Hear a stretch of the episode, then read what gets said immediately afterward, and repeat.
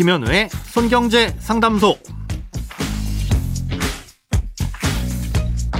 새는 돈 맞고 숨은 돈 찾아드립니다. 손경제 상담소 김현우입니다. 저축, 보험, 대출, 연금, 투자까지 돈에 관련된 고민이라면 무엇이든 맡겨주세요. 오직 당신만을 위한 맞춤 상담. 먼저 오늘 사연 만나봅니다.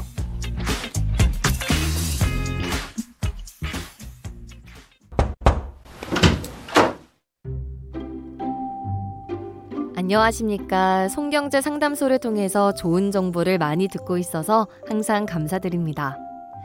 30세 이상 미혼인 아들이 이번에 생애 최초 아파트를 구입하는데 디딤돌 대출을 받으려고 몇 가지 문의를 드립니다. 생애 최초 주택 구입자는 연소득 7천만 원 미만이라는 기준이 있는데 이 소득엔 회사에서 받는 모든 돈이 포함되는 건가요?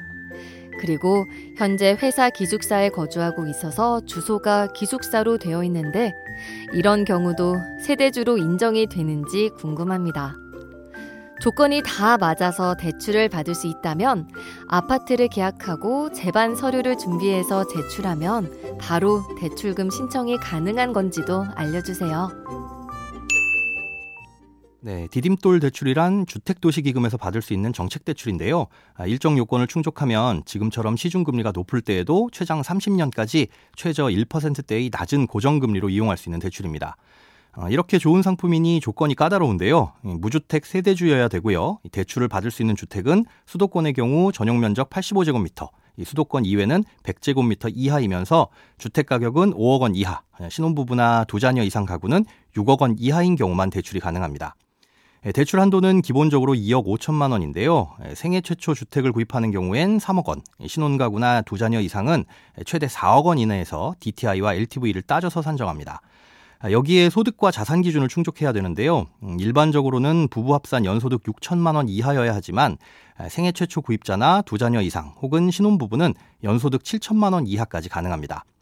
아, 이때의 소득은 세전 소득으로 따지는데요. 원천징수 영수증에 나와 있는 소득 중 비과세 소득만 제외하고 나머지는 전부 소득으로 봅니다. 자산은 올해 기준 부부 합산 5억 600만 원을 넘지 않아야 하는데요. 부동산 자산과 금융 자산을 합쳐서 보되 마이너스 통장 같은 일부 대출은 제외하고 부채도 자산에서 차감해 줍니다. 대출 금리는 대출 기간이 길어질수록 그리고 소득이 많을수록 높아지는데요. 최소 연 2.15%에서 최대 3%까지고요. 아, 여기에 각종 우대 금리를 적용받을 수도 있어서 최저 금리는 연 1.5%까지 낮아질 수 있습니다. 아, 그런데 무엇보다 사연자님의 상황에서 중요한 건 아드님이 만 30세 이상의 미혼 단독 세대주라는 겁니다. 기숙사에 거주하는 경우에도 당연히 세대주 등록은 가능합니다. 만 30세 이상이라고 하셨으니 전입신고만으로도 단독 세대주로서 분리는 가능하시고요.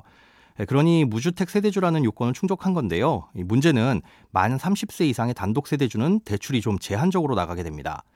우선 주택의 규모가 85제곱미터가 아닌 60제곱미터까지만 가능합니다. 그리고 주택의 가격도 5억 원이 아닌 3억 원 이하인 주택만 대출이 되고요. 또 대출 한도도 생애 최초인 경우 원래는 3억 원 이내지만 이것도 2억 원 이내로 줄어듭니다. 이런 부분들을 잘 확인하셔서 신청하시면 되는데요. 대출이 가능한지 여부를 계약 전에 미리 알고 싶으시다면 기금을 취급하는 은행에 계약을 하려는 주택의 정보와 또 소득에 관련된 서류를 가지고 가셔서 상담을 먼저 받아보시고 진행을 하시면 되겠습니다. 아, 디딤돌 대출에 대해 질문을 보내주신 다른 분도 계신데요.